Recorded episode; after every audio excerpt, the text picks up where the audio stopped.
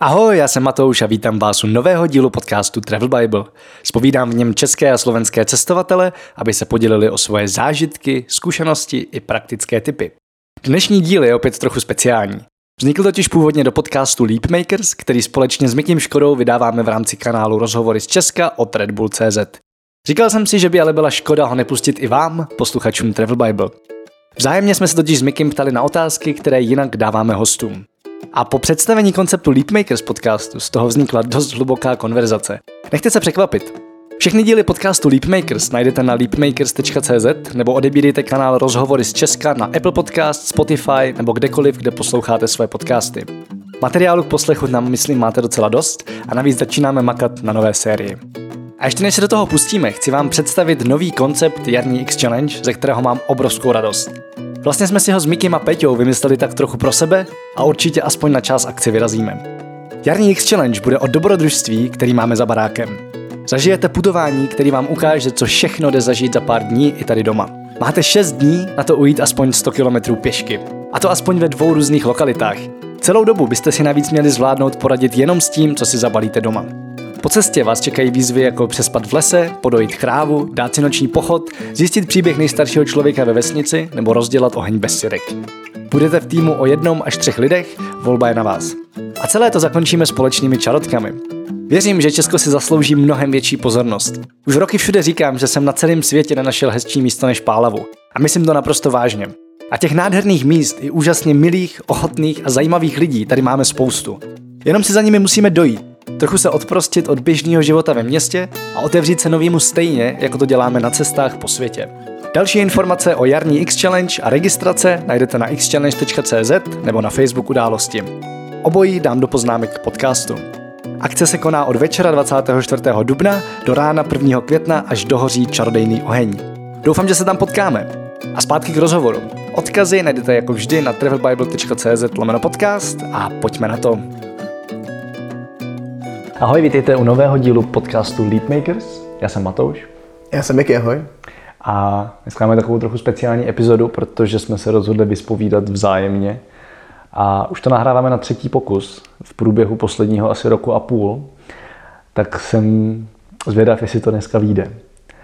A já hned začnu první klasickou rozhřívací otázkou. Miky, za co si poslední dobou nejvíc vděčný? V poslední době je to asi za lidi kolem mě, protože uh, mám pocit, že se teďka začíná dařit spousta věcí okolo, ale samozřejmě čím víc se toho děje, čím víc se toho daří, tak tím víc věcí se samozřejmě i jako podělává, nebo tím, tím víc věcí jako ruku v ruce s tím je potřeba řešit. A tím víc problémů je potřeba řešit a mm, začínám být jako hodně, hodně vděčný za lidi okolo mě, který se držejí, držejí vlastně všeho, co nám společně nějakým způsobem dává smysl.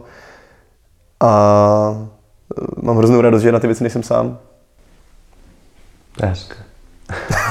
ano, i tobě, Matouši, jsem vděčný, díky. Děkuji. Jo, jo. Co Matouši tebe v poslední době zahřálo u srdce? Ty no, přemýšlím. Už jak jsme se tady dohadovali, kdo bude se na co ptát, tak jsem nad tím přemýšlel, co odpovím. A pořád jsem to nevymyslel jako na jednu konkrétní věc. Spíš je to jako obecně že poslední dobou hodně pozoruju lidské interakce mm-hmm. a hrozně mě to baví a jsou vlastně jako, eh, mám takový pocit, že říkáme, jak se na sebe v Praze mračíme a jak vlastně všichni koukáme do telefonu a vlastně, když jako si sám řekneš, že do toho telefonu koukat nebudeš a koukáš po lidech a usmíváš se na ně, tak to tak vlastně vůbec není a je to super, ty interakce jsou skvělé a hrozně mě to baví. Vůbec jako jo, usmát se na někoho v tramvaji, nebo jenom pozorovat, jak ty lidi reagují mezi sebou, a jako co dělají mezi sebou. Takže asi to není to žádná jedna konkrétní věc, ale spíš tady to pozorování, že vlastně ano, spousta lidí kouká do telefonu a spousta lidí se mračí, ale spousta lidí taky ne a to je hezký. to díky, to jsi mi odpověděl už i na moji další otázku, co tě aktuálně nejvíc baví a fascinuje. To, to nevím, jestli to je, jestli to je to, co mě nejvíc baví a fascinuje. Nebo rozhodně mě to fascinuje, Nevím, jestli nejvíc. Mě aktuálně nejvíc baví makat na věcech kolem X Challenge, protože se to dostalo do stádia, kam jsem jako vůbec nečekal, že bych se někdy dostal. Jsem se nikdy nechtěl mít technologický startup. A e, nikdy jsem jako necítil, že bych byl někdo, kdo dává dohromady komunitu lidí a teď se vlastně děje obojí. Což ale znamená, že se musím učit strašně moc nových věcí a to mě jako, to, je něco, co mě v, obecně v životě baví strašně moc, učit se nové věci. Hmm. Takže asi, asi tohle. A co u tebe vlastně? Co mě baví a fascinuje?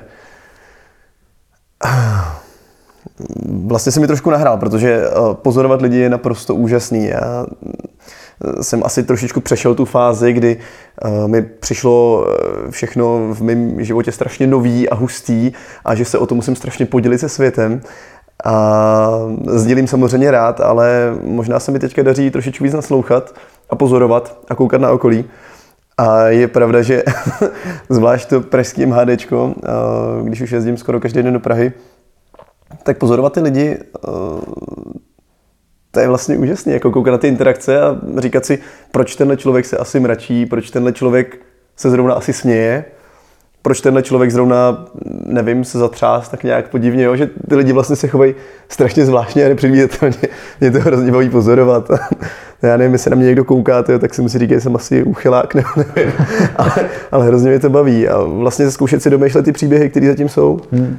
A jinak mě hrozně baví zhruba to, co si tak ty říkal okolo X-Challenge, že vlastně uh, vznikla věc, vznikla firma, která jsem kdysi dávno doufal, že by se mohla dostat do tady těch rozměrů, ale, ale vlastně jsem to nebral jako reálný cíl, to spíš byl takový sen, taková možná vize a najednou, najednou máme okolo sebe skupinu lidí, kteří tomu dávají srdce a strašně baví teďka tvořit ty věci, jakože být tvůrce různých, ať už eventů pro, pro lidi, nebo nějakým způsobem jim i pomáhat plnit si svoje sny, jo. to je pfu, velká věc.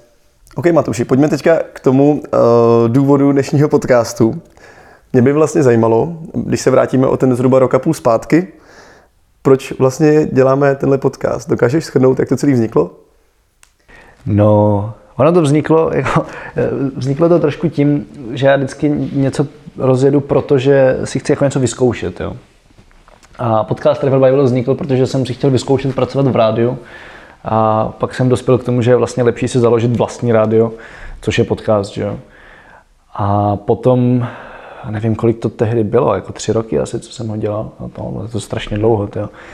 Jsi starý. Jsem starý, no. V tom podcastovém světě, jo, tyjo. dneska to je hrozně jako cool, každý má nový podcast a já už si připadám, tyjo, že já už, už to přenechám těm mláďátkům.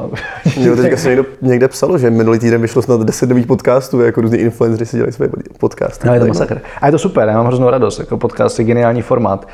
A já jsem vnímal, že se chci vyzkoušet dvě nové věci. Chci si vyzkoušet rozhovory na kameru, protože já většinou, když lidi poslouchám, tak se u toho hrozně blbě tvářím. A vůbec jako sám sebe vůbec, jako když se mám natáčet sám sebe, to je totální peklo a koukat se na sebe na kameře je taky peklo, trošku menší.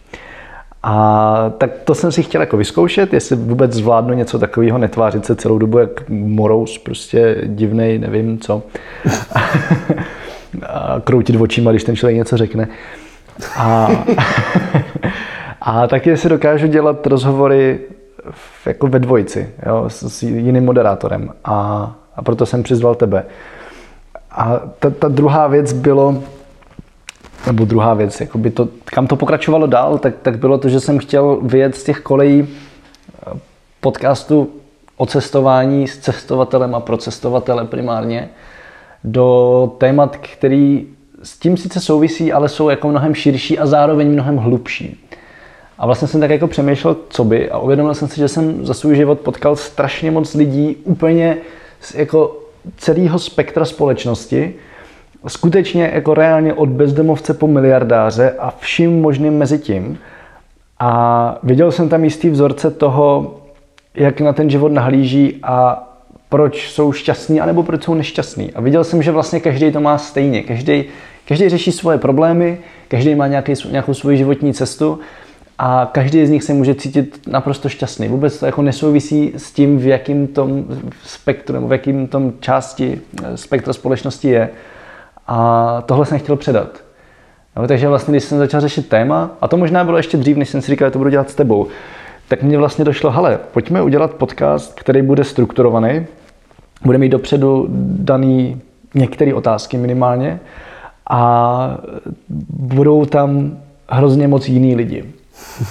Jo, protože u podcastu Travel Bible je to přesně naopak. Tam je prostě, jsou úplně jiné otázky, ale víceméně stejní lidi. Jo, jsou to všechno nějakým způsobem cestovatelé, dobrodruzi, různí blázni v tom nejlepším slova smyslu. No, takže jsem to vlastně otočil. A, no, a cílem toho podcastu dneska je ukazovat, že těch možností, kam se v životě vydat, je strašně moc. A každý má svoji cestu a vlastně jako jediný způsob, jak být šťastný, tak je jít tou svojí cestou, ne, ne jako slepě následovat nějakou, kterou ti někdo řekne. A myslím, že se nám to velice dobře daří. Jako když se zpětně podívám na ty rozhovory, co vyšly, tak se, minimálně se potvrdila ta moje teze, že odpovědi budou často podobné, i když v úplně jiném kontextu. A zároveň se nám povedlo sehnat super hosty a vyslechnout si skvělý příběhy. Já mám pocit, že ono z mýho pohledu to tak trošičku v určitý parafráze jako je tak trošku cestovatelský podcast, protože mě vlastně až cestovat, cestování uh, pomohlo si uvědomit, kolik typů lidí já jsem vlastně za život nepoznal tady v Česku. Hmm. Jo, že díky cestování tam už jako automaticky se trošičku otevřeš, začneš si povídat tady třeba klidně s, nějakým bezdomovcem, najednou uh, tě někdo vezme, když to poješ, tak tě vezme prostě někdo, kdo jako tady má nějakou obří firmu, firmu ve Švýcarsku a uvědomí si, kolik je těch sociálních vrstev, který ani v Česku nepoznáš. A až díky cestování jsem zjistil, co můžu poznávat tady doma a že vlastně jako neznám vůbec nic a že jsem vyrůstal jenom v jednom sociálním kontextu. Jo. A takže za mě je to vlastně takový cestování jenom tady po Česku vlastně. Ale je hezký, že říkáš to stopování, protože asi vlastně, te, až teď jsem si uvědomil, že při stopování mi došlo, že mi každý má něco, jako, no, každý mi může něco dát do života. Hmm. Jo, já jsem to předtím měl hodně takový, že jsem se snažil inspirovat od těch lidí, který já jsem viděl jako úspěšný ale on úplně kdokoliv tím může dát fakt jako strašně moc. A já to pak vidím, jsem někdy v 19, tak jsem začal fotit bezdomovce. Jo. Fotil jsem je v Brně, fotil jsem je všude možně pak po Čechách a i trochu po světě. Byl to jako obrovská škola jak toho focení, tak ale hlavně komunikace s lidma a toho, jak jako život umí být drsnej.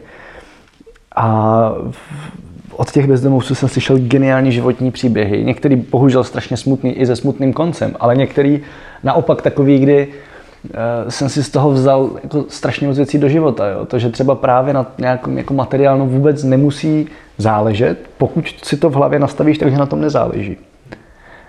A je pravda, že stop byl takový jako první impuls, který mi tohle ukázal, že vlastně fakt nikdy nevíš, kdo tě zastaví. A zároveň ti lidi jsou takový hodně otevření, protože za prvý s tebou jedu dlouho a je to takový, jako co dělat v tom autě, že jo? Většinou tě zastaví, protože se vlastně chtějí povídat.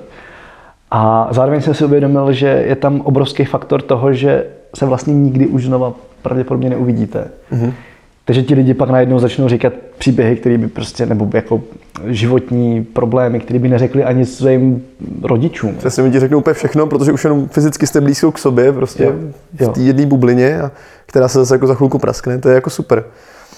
Za mě, za mě vlastně, jako když si povídal o tom důvodu toho podcastu, nebo o tom smyslu, to, že chceme lidem ukázat, ukázat, že úspěch a štěstí, tak jak se říká v dnešní době, nebo jak, jak jsou ty časté konotace, vlastně sláva a prachy, že to jako nemusí souviset, uh, tak já jsem si teďka uvědomil jako nedávná zkušenost. My jsme teďka pořádali Six Challenge víkendovku před pár dny a tam jsme si uvědomili, že uh, vlastně, aby člověk nějakým způsobem pozitivně ovlivnil svět, tak je hrozně nepravděpodobný, že byl vždycky úspěšný a vždycky jako v té cool skupině.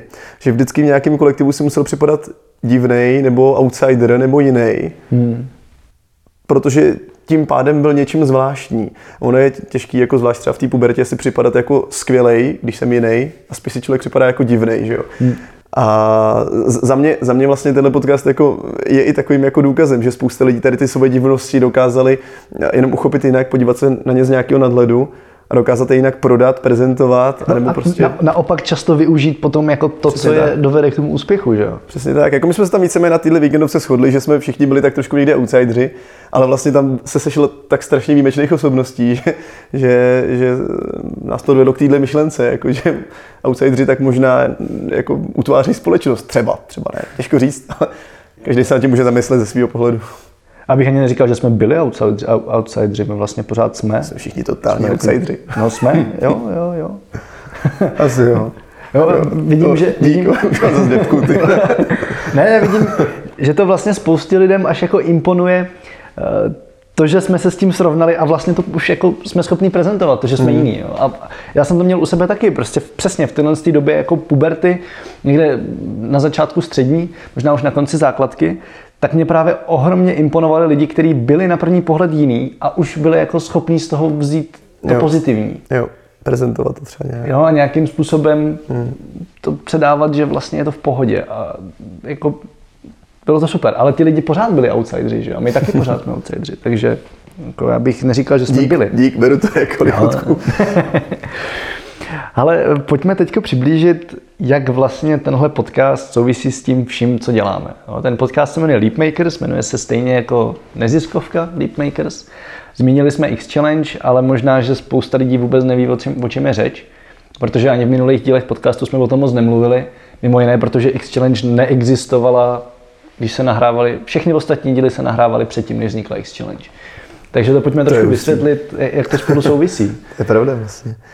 No, uh, ty, když jsi mě s tímhle oslovil, uh, s tím konceptem podcastu, tak vlastně už existovala neziskovka, kterou jsme kdysi spolu zakládali, uh, která měla vlastně za cíl tak trošičku zaštítit tehdejší závod Low Cost Race, mimo jiné, ukázat, co tím vlastně myslíme. Jo? Protože když existoval low cost race, byl to závod po Evropě s cílem projet co nejvíc míst, za co nejméně peněz, u toho plnit nějaký výzvy.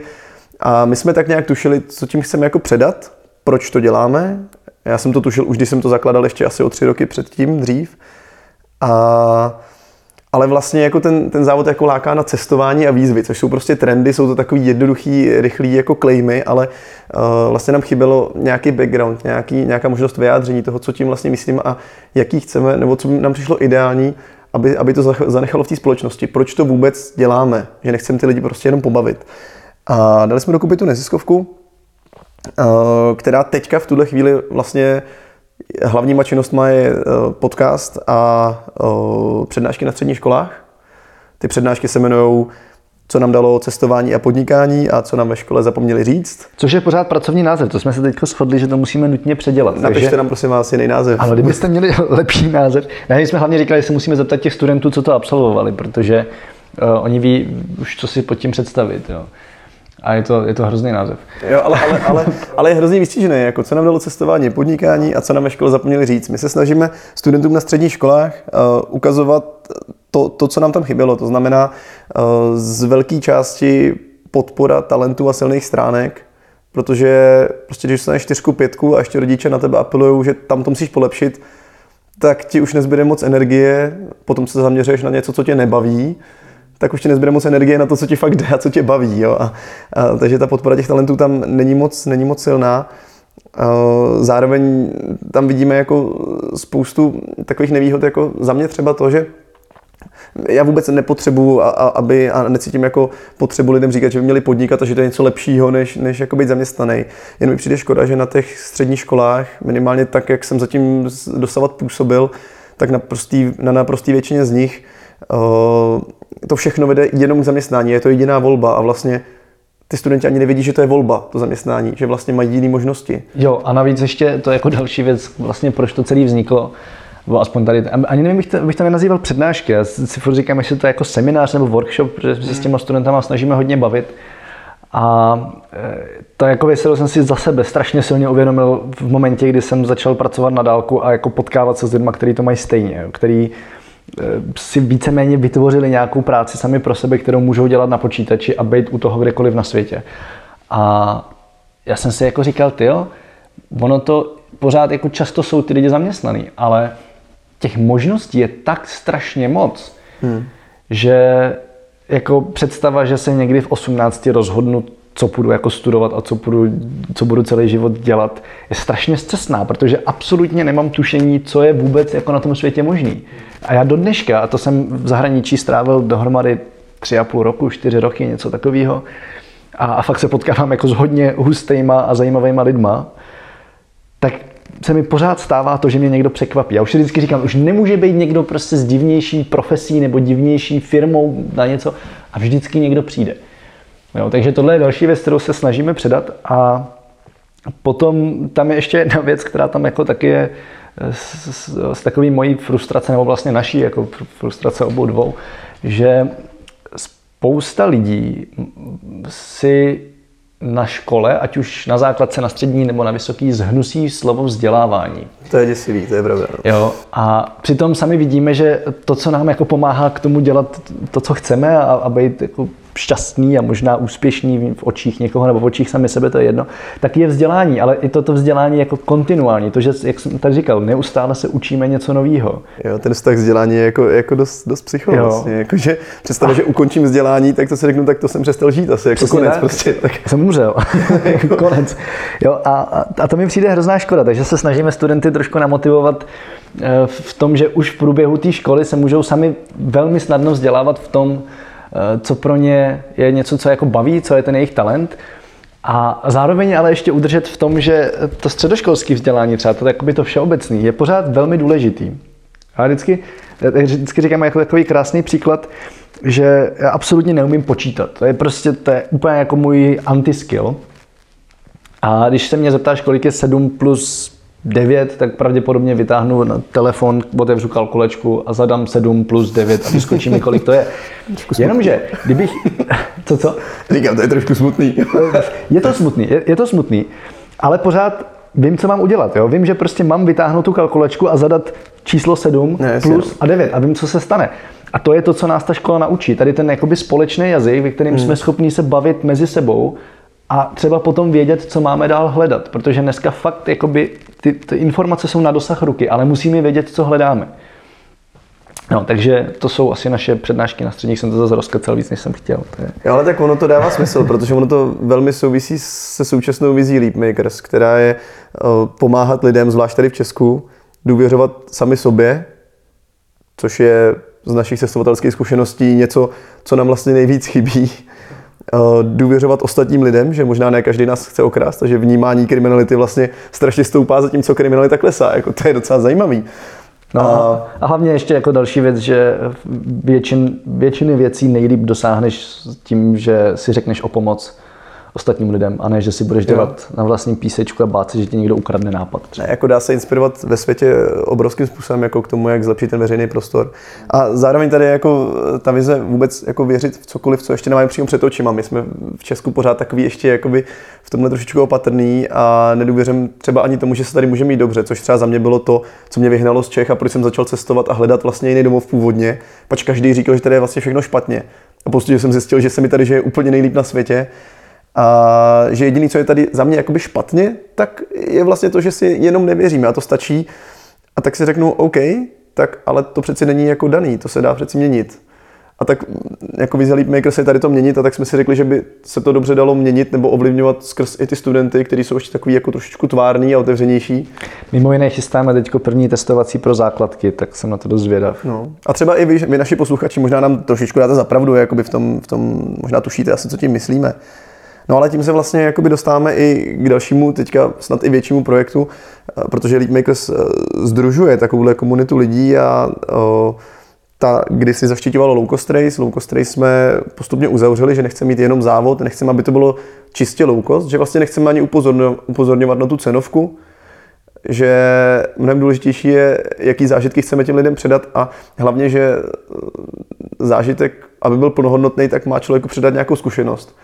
Čímž jsme se rozhodli vlastně uh, low cost race ukončit a navázat na to s X Challenge, což je v tuhle chvíli plnohodnotná firma, uh, která, která má vlastně za úkol taky mimo jiné předávat tady tu vizi Leapmakers, jak jsme, jak jsme říkali, ale uh, zároveň vlastně to doručovat víc osobně skrze zážitky, které děláme pro lidi a celoročně, protože tam máme i apku, máme tam, která je podle mě v tuhle chvíli docela, docela hustá a dává lidem vlastně inspiraci každodenní do, do, do výzev, co, co lidi můžou dělat právě už třeba i v tom metru nebo v práci nebo ve škole. A zároveň děláme, děláme tady ty víkendovky, děláme jak tu letní akci, tak teďka chystáme podzimní a spoustu dalších. A vlastně se snažíme jít jako s těma lidma a trošičku jim jako pomáhat hledat tady tu svoji vlastní cestu a nějak, nějak se v tom jako najít a pozbírat. Um, takže to, to je za, za mě vlastně jako to, jak souvisí i tenhle podcast, s tím, co děláme, že ukazujeme ty příklady těch možných cest různých lidí z různých sociálních bublin. A dáváme takový nějaký prvotní impuls, protože pořád jako poslouchat podcast je hezký, ale... Je to pořád jako pasivní. Je to pořád pasivní. A často to tak je, že si říkáme, jo, jo, tohle je super, takhle bych chtěl žít a nikdy neuděláme ten první krok. Jo, jo. A vlastně jako jednu z nejsilnějších věcí v X-Challenge vidím to, že my ty lidi fakt jako nakopneme v podstatě. Jo? Ať už je to v rámci letní jo. akce, ať už je to v rámci víkendovky, tak pořád tím, jak v tom jsou spolu a tím, jak je to jako teď se to děje a není to velký, není to jako, že teď začnu podnikat, ale prostě teď překonám nějaký, nějaký svůj malý strach, zjistím, že to není tak hrozný, že vlastně fakt dokážu mnohem víc, než jsem si myslel, že bych mohl. Já mám jako krásný příklad z letošní letní akce 2019, tak my jsme tam měli checkpoint v Erfurtu, kde je to vždycky tak, že na tom checkpointu v Evropě je potřeba splnit úkol, abychom ho uznali v rámci té. No hlavně, aby ty lidi tam na tom místě jenom to neprojeli, ale aby tam poznali trošičku ty místní nebo nějak interagovali obecně. Přesně tak. A Checkpoint v Erfurtu bylo udělat lidského hada na mostě, který má asi 150 metrů. Prostě je to fakt jako dlouhý most, takový krásný, obklopený historickými domama. A to byl jeden z těch, kde jsme si říkali, že tohle nikdo nedá prostě. Jako udělat lidský hada, to, to je zhruba 100 lidí pro představu, který se musí chytit za ruce po celý délce toho mostu. A si říká, tohle nikdo nedá. Prostě ty týmy jezdí po dvou. Ještě jsme vyloženě psali doporučení, ať se na to spojí, tak se hned první den spojili dva týmy a tu výzvu splnili. A ještě to poskládali z nějakých německých důchodců, to jsem absolutně jako nechápal. To bylo neuvěřitelný. Jo, a, a tohle, když si člověk zažije, tak potom jako reálně udělat nějaký krok v životě typu odejít z práce a jít si hledat nějakou, která mi bude víc vyhovovat, nebo rozjet vlastní projekt, nebo nevím, oslovit holku na baru, tak najednou v ten moment je vlastně jako nic.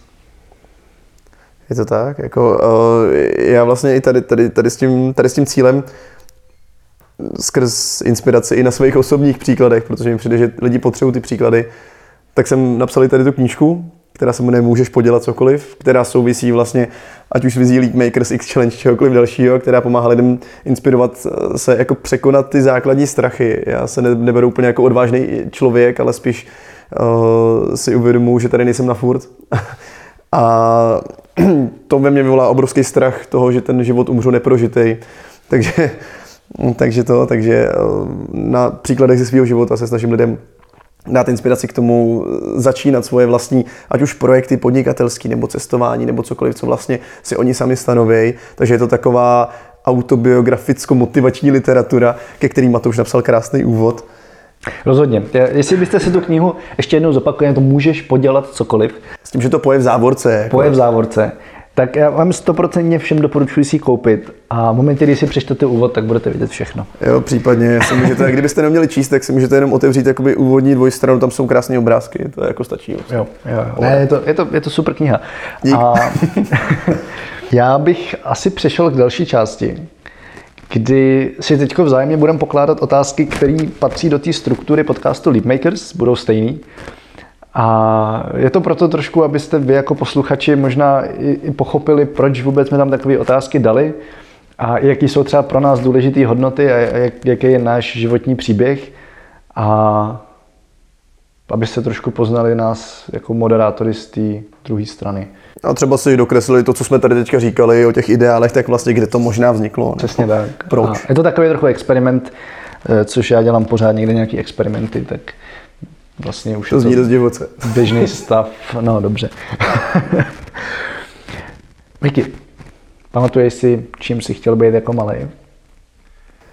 Já si pamatuju, že se mě tehdy jako strašně lidí ptalo a já jsem absolutně nechápal tu otázku, protože já jsem chtěl jako... co se tě ptal? Jako čím chceš být? No, čím, čím chci být, čím bych jednou chtěl být a já jsem, já jsem si říkal, počkej, jak jako čím chci být, já už jsem, za, za prvý, jako jo, jako to mě jedno co bude teprve, nebo co to je za blbost. A tehdy se ještě jmenoval Milan.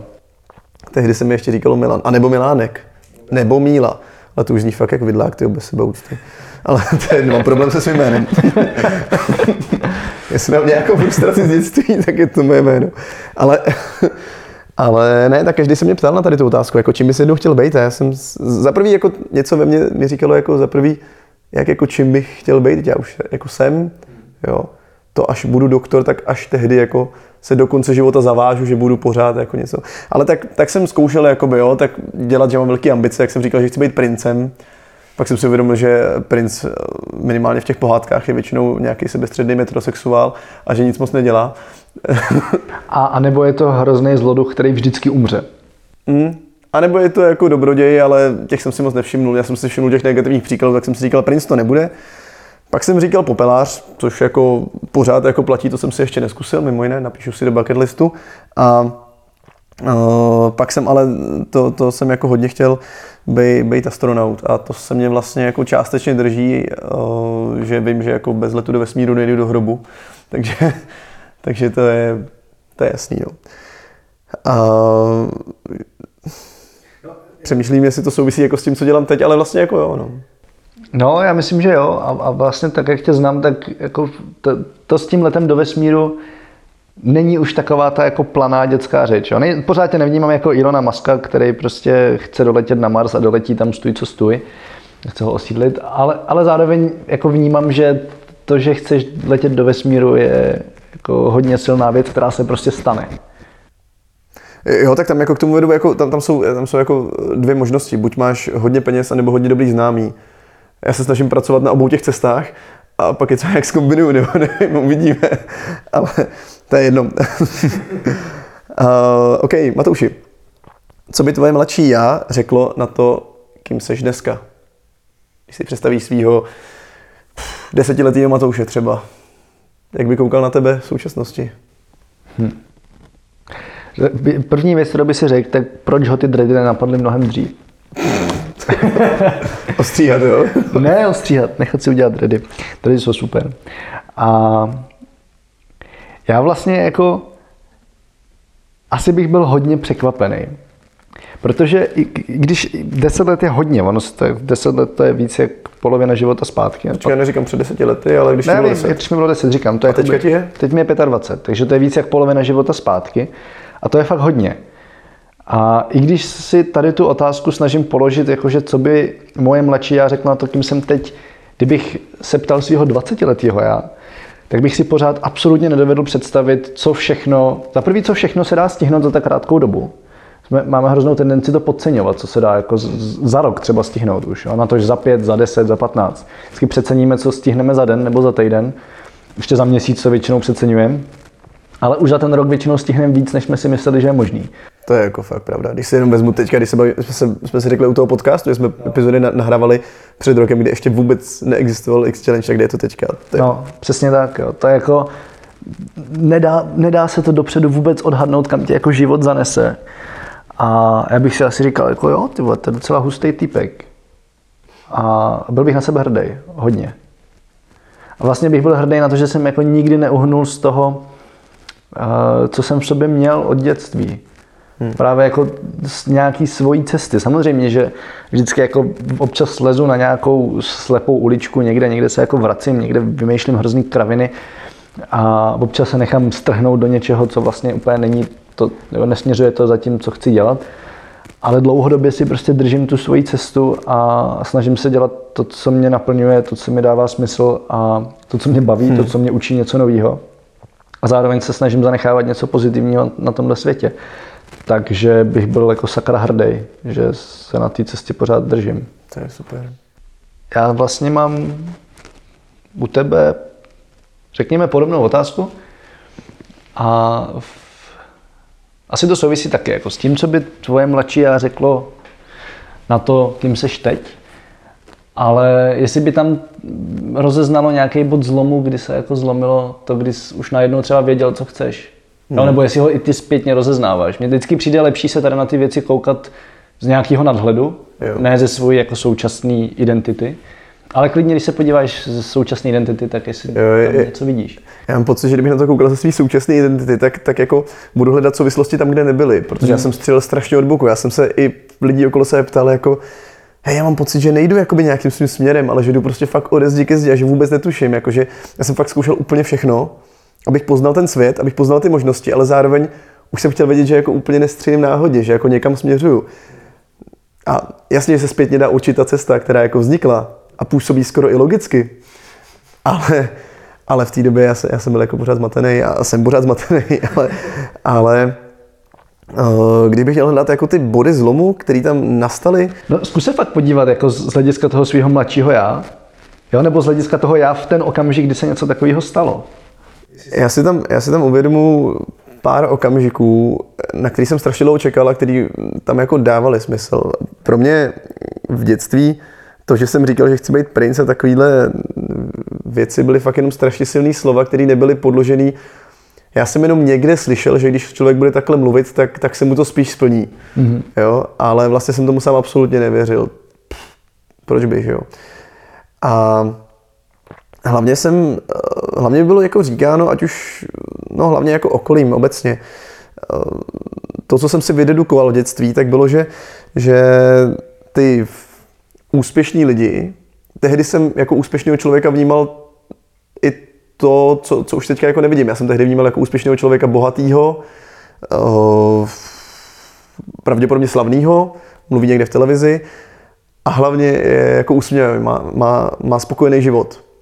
A takovýhle lidi já jsem, já jsem jako zjišťoval, jako, já jsem nikoho takového neznal. Já jsem fakt viděl lidi, co chodí do práce, eh, dělají něco, co je spíš moc nebaví, na něco si stěžují a přijdu domů a tam je to taky moc nebaví vlastně a pak už jenom přemýšlej, že se vydělali pár drobných peněz, který si ani moc nemůžou užít, protože jsou, jsou utahaný z práce. A jo, jako, nebyl to vlastně tak hezký pohled a já jsem si odnes, že ty úspěšní lidi, ty usměvaví, jsou jako jiný živočišný druh, že to je prostě někdo jiný, že to je jiná kasta, že to jsou ty v Praze, ty daleko, a ty politici, já jsem vůbec nevěděl, že existuje něco jako podnikání, a tak jsem si odnášel tady to, ale čím jsem byl starší, tak jak jsem viděl různý rozhovory jako s těma úspěšnýma lidma, usměvajma, zjistil jsem, že tyjo, oni vypadají vlastně docela jako já v něčem, jo? že možná mají taky dvě ruce, dvě nohy a uh, začal jsem mít chuť si to ověřovat a pamatuju vlastně jeden, jeden zlom, kdy jsem, uh, jedna věc bylo, když jsem začal studovat rekreologii a potkal jsem lidi, kteří který měli třeba už i svoje firmy nebo byli třeba mistři republiky v nějakém sportu a, a ty oficiálně úspěšní lidi, kteří měli taky svoje osobní problémy a ne málo, jo, tak jsem zjistil, že vlastně jsou na stejné úrovni jako já, taky jdou studovat prvák vejšky. A, a, a, a, že to jsou vlastně, jo, a že možná jenom si šli nějakým směrem, někam to oficiálně dotahli, možná si tak samé ani nepřipadají.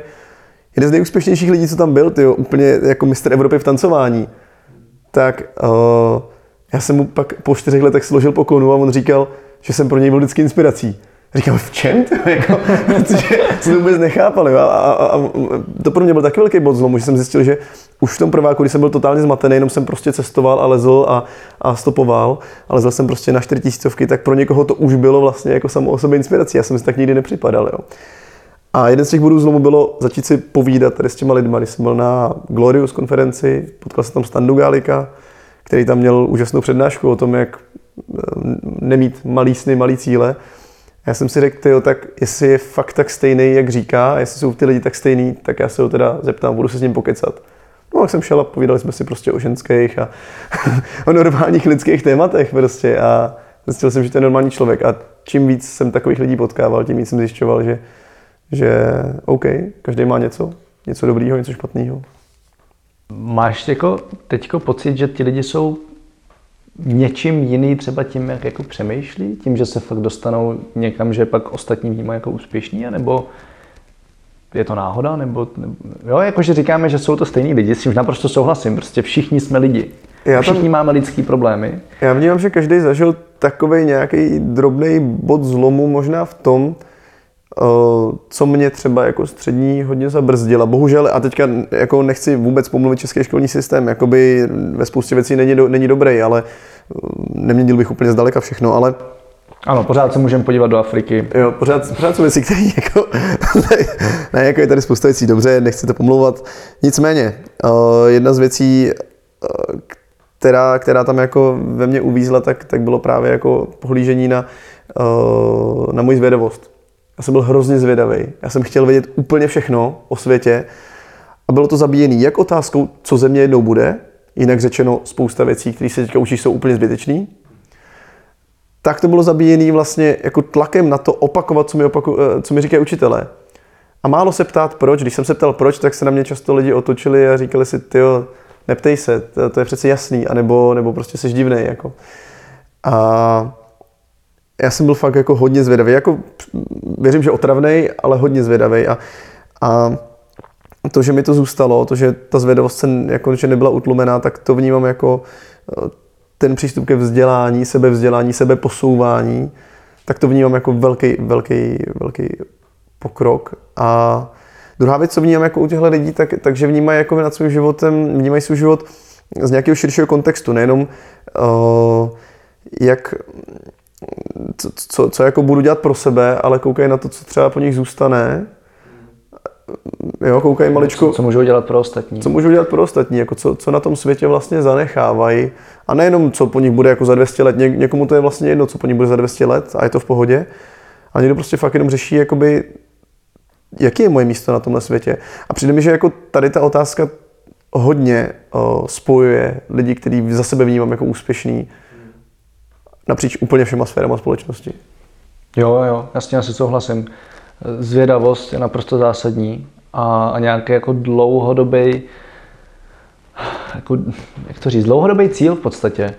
Protože na jednu stranu si myslím, že je extrémně důležitý žít v přítomnosti, protože jinak prostě nebudeme šťastný, jinak nám pořád bude něco chybět. Jo? Buď se můžeme ohlížet do minulosti a to je takový to za komunistů bývalo líp, a, a nebo si můžeme vyčítat, co všechno jsme posrali v minulosti. Ani v jednom případě nejsme šťastní. A nebo můžeme koukat do budoucnosti, co ještě nemáme. V podstatě. Až jednou to Až jednou, jo, jo. Což jakoby v, ani jedno nemůže fungovat. Ale je to, prostě je to super nástroj, jako když máš nějakou dlouhodobou vizi, tak víš co, až jednou, tak jo. uděláš tohle. jo, jakoby, ale zase to je právě to, co chci říct. Takže život v přítomnosti je podle mě strašně důležitý a se to prolíná tím, těma všema rozhovorama, co jsme už publikovali ale zároveň vždycky tam je nějaká dlouhodobá vize, kam směřuju. A vím, že třeba proto musíme něco obětovat, ale vím všechno, proč to dělám.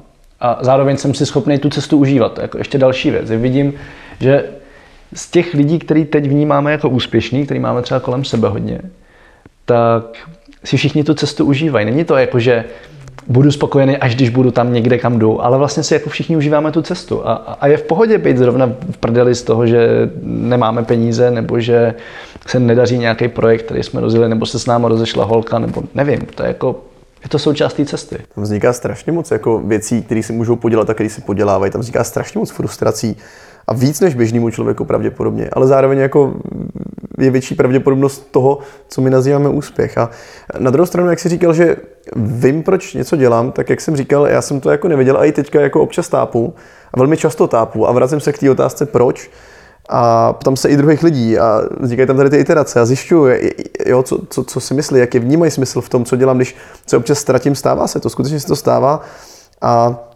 já nemám pocit, že by každý z těch lidí, kteří vnímám jako úspěšný, přesně věděli, kde teďka jsou a kam směřují, ale vnímám z nich, že to nějak cítějí. Že tam je něco, co z nich vyzařuje, že to cítějí.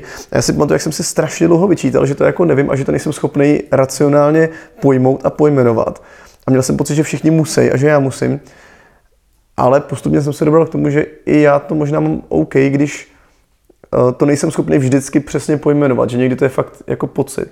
Jo, a možná tak jsem to myslel, ale vlastně jsem to tak jako neřekl, že ono to často je potom podvědomí.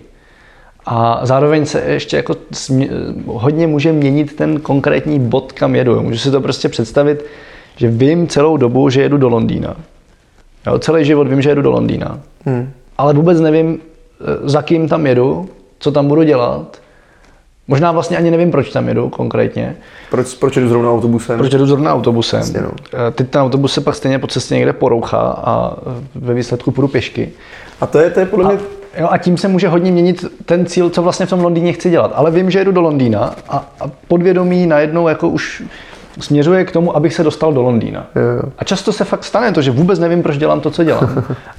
Ale má to nějaký asi hlubší smysl. My jsme se tady dostali trošičku do abstrakce, ale, ale za mě vlastně... Já, no, já, já taky samozřejmě, teďka jde o to samozřejmě, že ty lidi tady nejsou s náma přímo, ale, ale vnímám tam, že, že tam, tam je i návaznost na to, co jsme říkali o smyslu toho podcastu a další, dalších činností, že vlastně to je součást té inspirace, že já můžu říkat, že je super jezdit do Londýna třeba, nebo dělat tady tu moji cestu, ale někomu jinému už by to nedávalo smysl, přestože jako Londýn je taky jeho, jeho cíl, ale on si musí vzít letadlo, když to přežene, nebo takhle, jo, že, že my můžeme tady v podcastu, v jakýmkoliv YouTubeovém kanálu, prostě kdekoliv v našich knížkách, můžeme předávat nějakou cestu, ale tím nejdůležitějším toho všeho a tím, tím spojovacím prvkem těch asi úspěšných lidí, nebo jak to nazvat, nebo spokojených, to je možná lepší slovo, tak je to, že oni si možná vezmou inspiraci, ale pak najdou tu svoji cestu, pak jdou do té praxe a přestanou prokrastinovat nad videama, který říkají, jak neprokrastinovat, ale začnou skutečně konat a začnou mít ty zkušenosti, ty bolestivé zkušenosti a hledají tu cestu, kdy je občas má někdo zablázna a ty vado, já jsem blázen furt, ale, ale vím, že pro spoustu lidí ne a to, to je na tom taky zajímavý. Um, takže myslím si, že jakoby odolat, odolat tady, tomu i ty nepřízně vlastně, to, je jako určitý, určitá tvrdohlavost možná. Jo, a, a ona podle mě hodně právě souvisí s tím, že dlouhodobě víš, kam jdeš, protože když to nevíš, já vždycky říkám příklad, eh, příklad Maska, protože vem si, že by jeho cíl bylo jenom doletět do vesmíru. jo, a teď najednou mu prostě vybouchne raketa. Teď mu vybouchne druhá raketa. Teď mu dojdou prachy. Mu vybouchne další raketa už by se nám to dávno vysral. Dávno. No, no jasně. Jo, jenomže jeho dlouhodobý cíl je dostat lidi na Mars a osídlit Mars. A v ten moment nějaká prostě tady, že dojdou někde peníze a nějaký jako výbuch rakety, to je prostě malá překážka pro jeho, jeho obrovské cesty. No a tohle jako si vždycky říkám u sebe, že vlastně Přesně to stačí brát tady to jako parafrázi, tam není nutný uh, brát si příklad z maska, někoho nemá, někdo ho nemá rád, jo, zase je jako... to krásný příklad tady toho. Ale příklad je to dobrý, prostě stanovit si velký cíl a, a, a ty, ty let do vesmíru už je jenom, jenom prostředek. Jo. Jenom se dá. V tu chvíli, když si stanovil velký cíl, tak přestanu přemýšlet nad tím, že nutně potřebuju Lamborghini a je to můj sen. A začnu přemýšlet nad tím, proč ho chci a že to je vlastně prostředek. A OK, možná ho chci, ale vlastně co, co to symbolizuje, co to je za signál, kam mě to posune dál v, tom, v té životní cestě začne na to člověk koukat jako z širší, z širší perspektivy a mnohem pravděpodobně nakonec i to Lamborghini třeba bude mít, jako mimo jiné. No, nebo zjistí, že ho vůbec nepotřebuje, že jo? To, jako, to se taky může stát. Ale pojďme trošku do Přesně. konkrétních praktických pojďme, věcí. Pojďme dál. OK, Matouši, pověz nám, co tě v životě naučilo a posunulo nejdál? Co tě nejvíc naučilo? Uh, se tady asi vracím k tomu, co jsem říkal, poslouchat lidi. A poslouchat lidi úplně jako všech možných životních cest, směrů, osudů a snažit se za prvý se z toho poučit, nějakým způsobem se inspirovat a zároveň ono to potom v člověku vytváří nějaký podvědomý vzorce, který pomáhají řešit problémy. Hmm. A druhá věc, která s tím u mě souvisí, jsou příběhy, které jsou v knihách. Já, jako, já jsem vlastně měl takový jedno období, kdy jsem četl jenom čistě jako literaturu faktu, hmm. jo, aby mě to něco naučilo. A pak jsem si vlastně uvědomil, že já jsem celou, celou základku, celý Gimpl v podstatě jsem jako pročetl a četl jsem beletry a četl jsem strašně moc. A vlastně jsem si uvědomil, že mi ty příběhy dávají mnohem víc, protože řeší nějaký archetyp, řeší nějakou uh, jako vyšší vzorec chování nebo vyšší vzorec problémů, který v tom životě vždycky přijdou. A potom tak literatura faktu, knížka prostě, nevím, nechci teď mě napadl konec prokrastinace, jak se tady zmiňoval. Ale prostě knížka Konec prokrastinace řeší, jak přestat prokrastinovat. A to je jako konkrétní věc. A je to super, když potřebuješ vyřešit ten konkrétní problém. Yeah. Ale když víš, jak vyřešit celý ten jako vzorec nebo celý ten archetyp to, to, to, já, nedokážu, já to nedokážu vysvětlit. Jsme chtěli ne, ne, já mám pocit, jako, že, že mimo, jiné, mimo jiné ty knížky, jako ti, ty příběhy ti ukážou, že lidi už stovky let řeší vlastně pořád stejné otázky dokola jo. a pořád, pořád je řeší. Neznamená, že je někdo vyřešil, takže to je vyřešil jako na 200 let dopředu, protože se mění okolnosti. A podle mě to člověku pomůže se trošičku sklidnit v tom, že i když zrovna nevím, takže je to jako v poho, že to tak měli lidi i před dvěma tisíci lety. To taky, to je jedna tak trošku blbý a je to v pohodě. Jo, a vlastně jsme krásně nahrali, jo, že spousta těch problémů, které nám do života přijdou, konkrétně nikdo nevyřešil. Hmm. Ale podobný typ problémů už stoprocentně někdy někdo řešil. Jo. A, jo, a tím, že vlastně nějakým způsobem podvědomě z příběhu nasaju ten způsob řešení tady toho typu problému, tak potom ho umím vyřešit v té svoji konkrétní situaci a kontextu. V tom ti pomůže kde jaký psycholog a terapeut vlastně tím, že ti pojmenuje tvůj problém, ty zjistíš, že než se sám zjistíš, že aha, jo. tak to je jenom jeden z problémů, OK, tak to není zase takový průser. Takže možná i ty příběhy vlastně jako tady tomu dost napomáhají a člověk pak třeba nepotřebuje tolik uh, platit za terapeuty, co já vím, říct. Záleží, jako má diagnozu teda. No. Já to trošku otočím. Vzpomeneš si na někoho, kdo tě v životě nejvíc naučil? Může to být klidně skupina lidí, může to být jeden konkrétní člověk. No, u mě těch lidí bude jako hodně, ale když bych to vzal jako skupinu nebo jako myšlenku, uh, tak měl skauty. Já jsem nastoupil jako malý do skautu, strašně jsem chtěl do skautu, pak jsem skauty i vedl. A pro mě tam byly důležité dvě věci. Za prvý eh, základní myšlenka, nebo jedna z těch základních myšlenek zakladatele skautingu, na Paula, uh, která je vlastně hledat způsob, uh, jak svět zanechat o kousek lepší, než jak jsem na něj přišel, jak jsem ho našel. Což znamená mimo jiné hledat jako to, co svět potřebuje a taky hledat to, co já osobně můžu předat, jo, své silné stránky. Takže za mě je to jako všeobjímající, všeobjímající. Spíš jako, že to řeší spoustu otázek, tady ta, tady, tady ta věta, nebo spíš možná nastíníme správné otázky, asi takhle. A druhá věc, um, co mi scouting dal, tak, uh, tak pocit odpovědnosti a důvěry. To že, to, že my ve 12, v 11 letech vlastně už, no ještě dřív vlastně už v 8 letech jsem dostal skupinu lidí, byl jsem šestník, vedoucí prostě šesti malých špuntů, kteří byli stejně starý jak já a najednou jsem měl zodpovědnost za to, vědět, kde jsou. Jo, neměl jsem, nepřipravil jsem pro ně program, ale jenom při tvorbě programu jsem já měl za úkol vědět, kde jsou ty moji lidi. To jo, to je velká věc. A v 11 nejenom mi dali důvěru, důvěru v tvorbu programu, jako tady pro ty lidi. A samozřejmě jsem nevěděl a nebyl jsem jako dokonale připravený a neměl jsem zmáknutou vývojovou psychologii, netušil jsem, co to je, ale už jsem měl tu praxi. A, a, a takhle to pokračovalo dál. A najednou v 16 mi eh, navrhli, že bych mohl výst vlastně eh, oddíl, kde byli lidi od 15 do 26 let. Měl jsem výst lidi starší než jsem já. A tady ta důvěra, kterou jsem dostával, uh, přinášela obrovskou zodpovědnost. A já jsem často, já jsem asi dost cítil jako vždycky zodpovědnost za druhý lidi, ale nikdy ne za sebe. Já jsem nebyl příkladem zodpovědného člověka. Ale, ale to, že mi, že mi někdo dával tu důvěru, tak, tak to mě strašně vycepovalo, to mě strašně vychovalo. Takže to je pro mě asi jako jeden, jeden z těch největších, největších učitelů. No.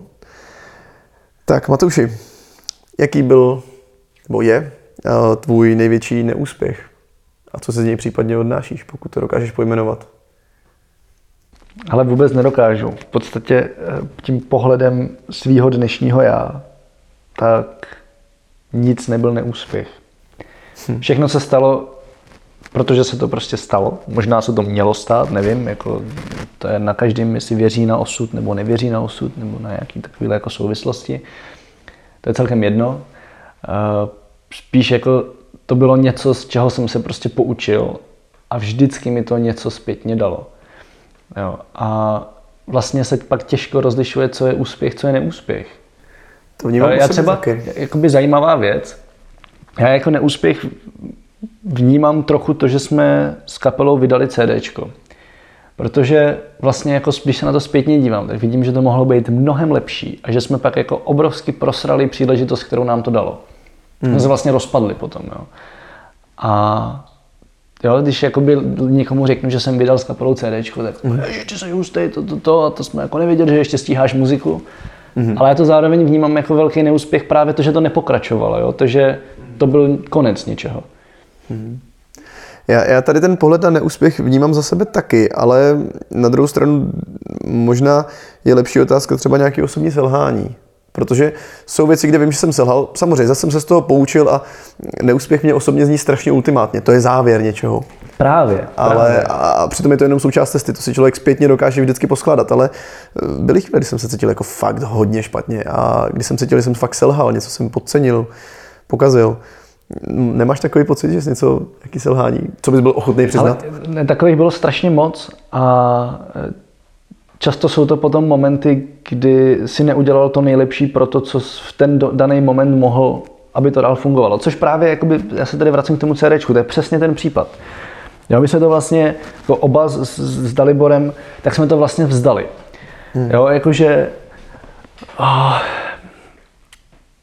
celý to bylo takový, bylo to prostě náročné, celý se to hrozně táhlo, já jsem v ten moment už odjel poprvé vlastně do Ázie, takže jsem ještě byl jako odříznutý. A vlastně jsme to vůbec nedotáhli do zdárného konce v tom, že by pak na to navazovaly nějaké koncerty a eh, vůbec jako z hlediska mixu a takových věcí, tak to mohlo být výrazně lepší. A hmm. už v ten moment jsme věděli, že to můžeme dělat líp. Ale nějak prostě jsme to neměli energii, nebo nevím, nebo prostě se změnily priority. A je to do dneška hrozně mrzí. A to fakt vnímám hmm. jako osobní selhání, že jsme do toho nedali maximum. Jo, že když už jsme předtím do toho dali to, strašné množství energie a v mém, v mém případě i strašné množství peněz, a jsem na tom vlastně propálil většinu svého stavebka, co jsem měl od rodičů, tak jsme to vlastně jako, jako vyplejtvali. No. Mm-hmm. Já přeskočím možná tvoji jednu otázku, jenom mě zajímá teda, když jsme u těchto nepříjemných chvíl uh, selhání, nebo jak to nazvat vlastně, tak když se teda něco takhle nedaří, našel si nějaký Eh, nějaký vzorec toho, co si z toho odníst ve smyslu, jak se k tomu postavit, co tě drží nad vodou, když se nic nedaří, jestli něco takového je, nebo jestli tam vidíš nějaký. Ale to jsou asi dvě různé věci, protože takový ten, tak, taková ta chvíle, kdy máš pocit, že se všechno sype, že, jako, jo, že se ti nic nedaří, na co, na co šáhneš, tak se rozsype, rozpadne, nefunguje. Kdyby bylo lepší, kdyby celou dobu ležel v posteli a nedělal nic, což je myslím něco, co má každý, úplně každý občas tohle má, tady ten blbý pocit. A ale lidi tomu říkají třeba den blbec. Lidi tomu říkají den blbec, to je jedno, ale prostě každý něco takového má. A v ten moment mi ze všeho nejvíc pomáhají dvě věci. Za prvý zodpovědnost, přesně to, jak jste říkal, jo, že vlastně jako jsem se sám zavázal k tomu, že něco bude fungovat. A často už na tom jsou závislí další lidi. A klidně jenom v tom stylu, že vydáváme pravidelně nějaký podcast a už jsme to prostě někomu slíbili a někdo ho poslouchá a někdo se na něj těší. Hmm. A já si prostě říkám, ty já ty lidi nemůžu zklamat. Jo, a pak nedej bože, nebo ne, nedej bože, ale to je vlastně ten nejlepší případ potom, kdy máš lidi v týmu, který věří tomu, že vlastně odvedeš tu svoji nejlepší práci. tak jako to mě zvedá ze všeho nejvíc. A pak jsou to často ty lidi v tom týmu, jo, který prostě jsou schopní a ochotní podat pomocnou ruku když, když to řekneš, když jsi schopný to komunikovat, že jsi v takovémhle jako fázi, kdy je všechno na hovno, tak prostě a tohle na Fix Challenge mimochodem funguje výborně. Jo. Fakt jako, že hledáme způsob, jak to udělat tak, aby se ve výsledku nic nepokazilo. Jo, že si třeba trošku rozebereme z odpovědnosti trošku jako jinak, vzájemně si pomůžeme, protože prostě víme, že každý takovýhle chvíle má a, a nemá moc smysl se s nima prát na sílu, protože to prostě nejde.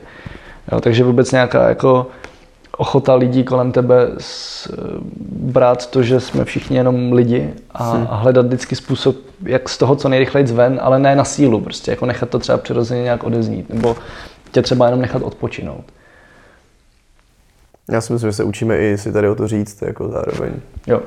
Jo, a není to snadný. To je, jako, je to hustý si říct prostě, hele, ty vole, všechno se mi, co, všechno se mi sere, nejde mi to a fakt tyhle kluci potřebují pomoc, no, kluci a holky, no, jako fakt prostě. A ještě jako s, s mým perfekcionismem a velkou hrdostí na svoji práci, tak to ještě těžší. Já to mám taky jako totální průšvih, jako si říct o pomoc a nepřipadat se, že někoho zklamávám nebo že klesám v něčích očích, pokud uh, jsem ještě jako šéf toho, mám vlastně jakoby, mám být v ideálním případě ten, co motivuje ten tým a ztratím motivaci. Představ si, jaký to je přiznat, že nemám motivaci. A teďka si říkám, ty vole, já jim to řeknu, já jim to přiznám a, a, a klesnu v jejich očích a, a, a teďka jako se to celý rozpadne, anebo se rozhodnou mě nahradit a pak už nebudu vůbec potřeba. A teďka se to cyklí, ty to je super, super, ale pak jak vlastně člověk pojmenuje, získá nějaký nadhled, tak zjistíš, aha, OK, to asi není na pořád a, a z toho se dá jít ven, je to jeden problém. Máme tady pak spoustu dalších problémů k řešení, pojďme si vybrat, který budeme řešit a pojďme si uvědomit, že o, asi se svět neboří. A tohle si obecně myslím, že jako v jakým, jakýkoliv partě, komunitě, prostě firmě, nevím, ve třídě, ve škole, to je jedno. To, tohle hmm. je přístup, který je strašně důležitý. A je, je důležitý tam mít příkladem, jo? že vlastně jakmile jednou si někdo takhle otevře a je to přijatý, to je jako ještě důležitý říct, je to přijatý, tak pak je to už jako po každý snaží a snaží a vždycky je pak snaží z toho nějakým způsobem jako výjít ven, tady z toho bahna, kam se to může jinak strašně potopit, když to dusíš v sobě. A jakože to fakt, když to dusíš, může dopadnout dost, dost blbě. Jo, a reálně přesně to je jakoby typ toho CDčka, tam se k tomu jako vracím a tam se prostě tenhle pocit jsme mezi sebou nekomunikovali. Hmm. Jsme spolu s Daliborem vlastně rok potom nemluvili. Jo, teď jsme zase kamarádi, ale jako není to, že bychom se potkávali na denní bázi a zrovna řešíme, kdy si ze spolu můžeme zahrát. Jo. Ale to je jako čtyřletý odstup, pětiletý odstup, něco takového. Jo, a mezi tím jsme spolu prostě nehráli. Do té doby jsme spolu hráli každý den, viděli jsme se pořád, prostě bylo to super. A tím, jak jsme si nebyli schopni vzájemně pojmenovat tady ty pocity a vlastně se odevřít jako emočně, co se v nás děje, tak se to prostě úplně potopilo jako do bahna a, hmm. a konec. Hmm. No, tak, ale pojďme k nějakým pozitivnějším věcem. a mě zajímá, jak si vybíráš, čemu budeš věnovat čas nebo energii nebo pozornost, protože pořád je tady spousta věcí, co můžeme dělat, spousta způsobů, jak zlepšit svět. A spousta krásných holek, kterým se můžeme věnovat. Krásný. Hele, ty jak si vybírám tady to? Tady, tady to je těžký, protože eh, já jako mám tendenci kejvnout na všechno možný a mám tu tendenci pořád, i když se mi to jako daří výrazně víc korigovat. Jak jsem říkal, o, dřív jsem lítal vyloženě ode zdi ke zdi a uh, už jenom to, že mi přišla nějaká nabídka, někdo po mně něco chtěl, a tím nemyslím jako podat propisku, ale něco jako o, můžeš nám odmoderovat akci třeba. Už to začalo být nějaký významný, už vnímali nějaké moje schopnosti tak já jsem na to samozřejmě kejvnul, protože tím někdo pojmenoval nějakou moji silnou stránku, který jsem si třeba nebyl vědomý. A nebo tam možná ani nebyla. Možná tomu člověku jenom přišlo, že ji mám. A dobře, moderování mě baví pořád, ale, ale uh, já jsem byl schopný kejvnout fakt na všechno. A, a jak říkáš, jako je tady tolik cest, kudy se dá zlepšit svět, změnit svět k lepšímu, nebo ho jenom pomoct jako vyvíjet. Jo? A je to fakt těžká otázka a je strašně náročné naučit se říkat ne. Uh, za mě v tuhle chvíli máme jako tolik projektů v rámci Leapmakers a X Challenge, že naštěstí jsem natolik zaneprázdněný, že se mi to neříká o něco, o něco s nás, protože už jsem si jako víc stanovil, jako kudy, kudy jdu. Nicméně, co mi jako pomohlo, a to, teď to bude znít jako hrozně povrchně a možná i je, uh, tak je vlastně říkat si za, za, za věci peníze, naučit se říkat si o peníze. Jo, jakmile si řeknu nějakou částku, tak o, za prvý tím vyfiltruju věci, které jako nemají cenovku, jinak řečeno pravděpodobně je neumím. Jedna věc. A nebo se ani nechci učit, to je druhá věc. Někdy si za to v cenovku nechci říct, protože si to chci prostě naučit a to záleží, prostě se nad tím zamyslím.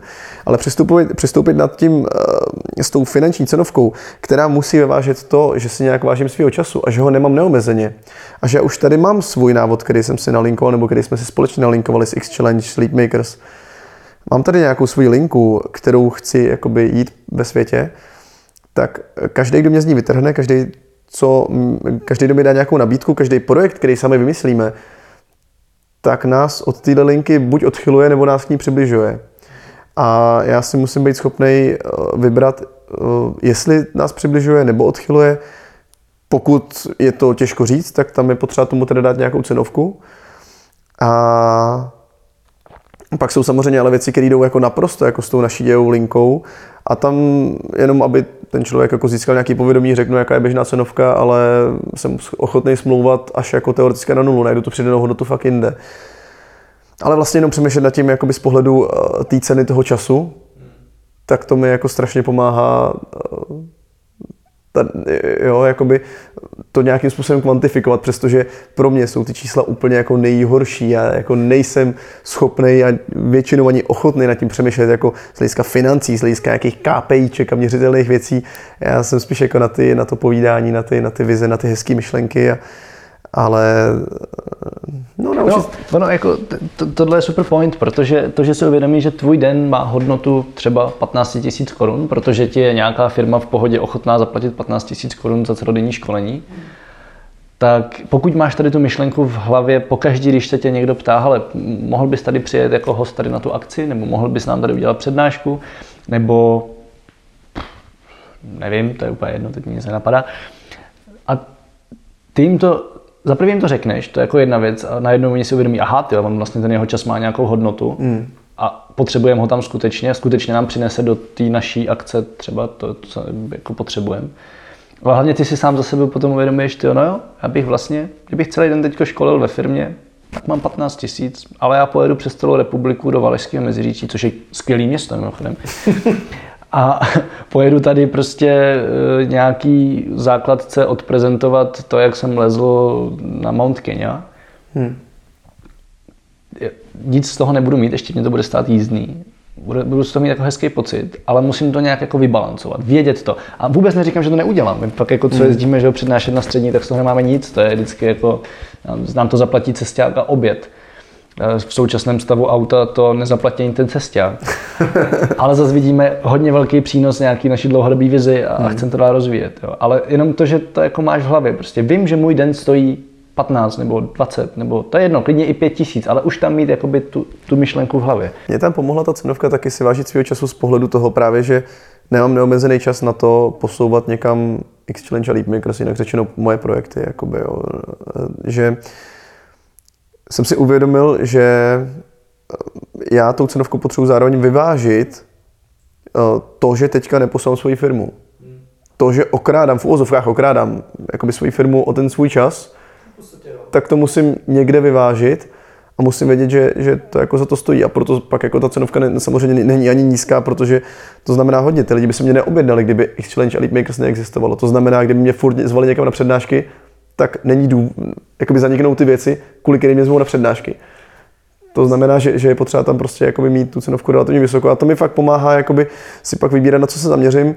A často mi to pomůže pak dělat i věci fakt vyloženě zadarmo, právě protože vím, že to má prostě smysl. Hmm. Že to posouvá to, co jsem si vytyčil jako moje cíle.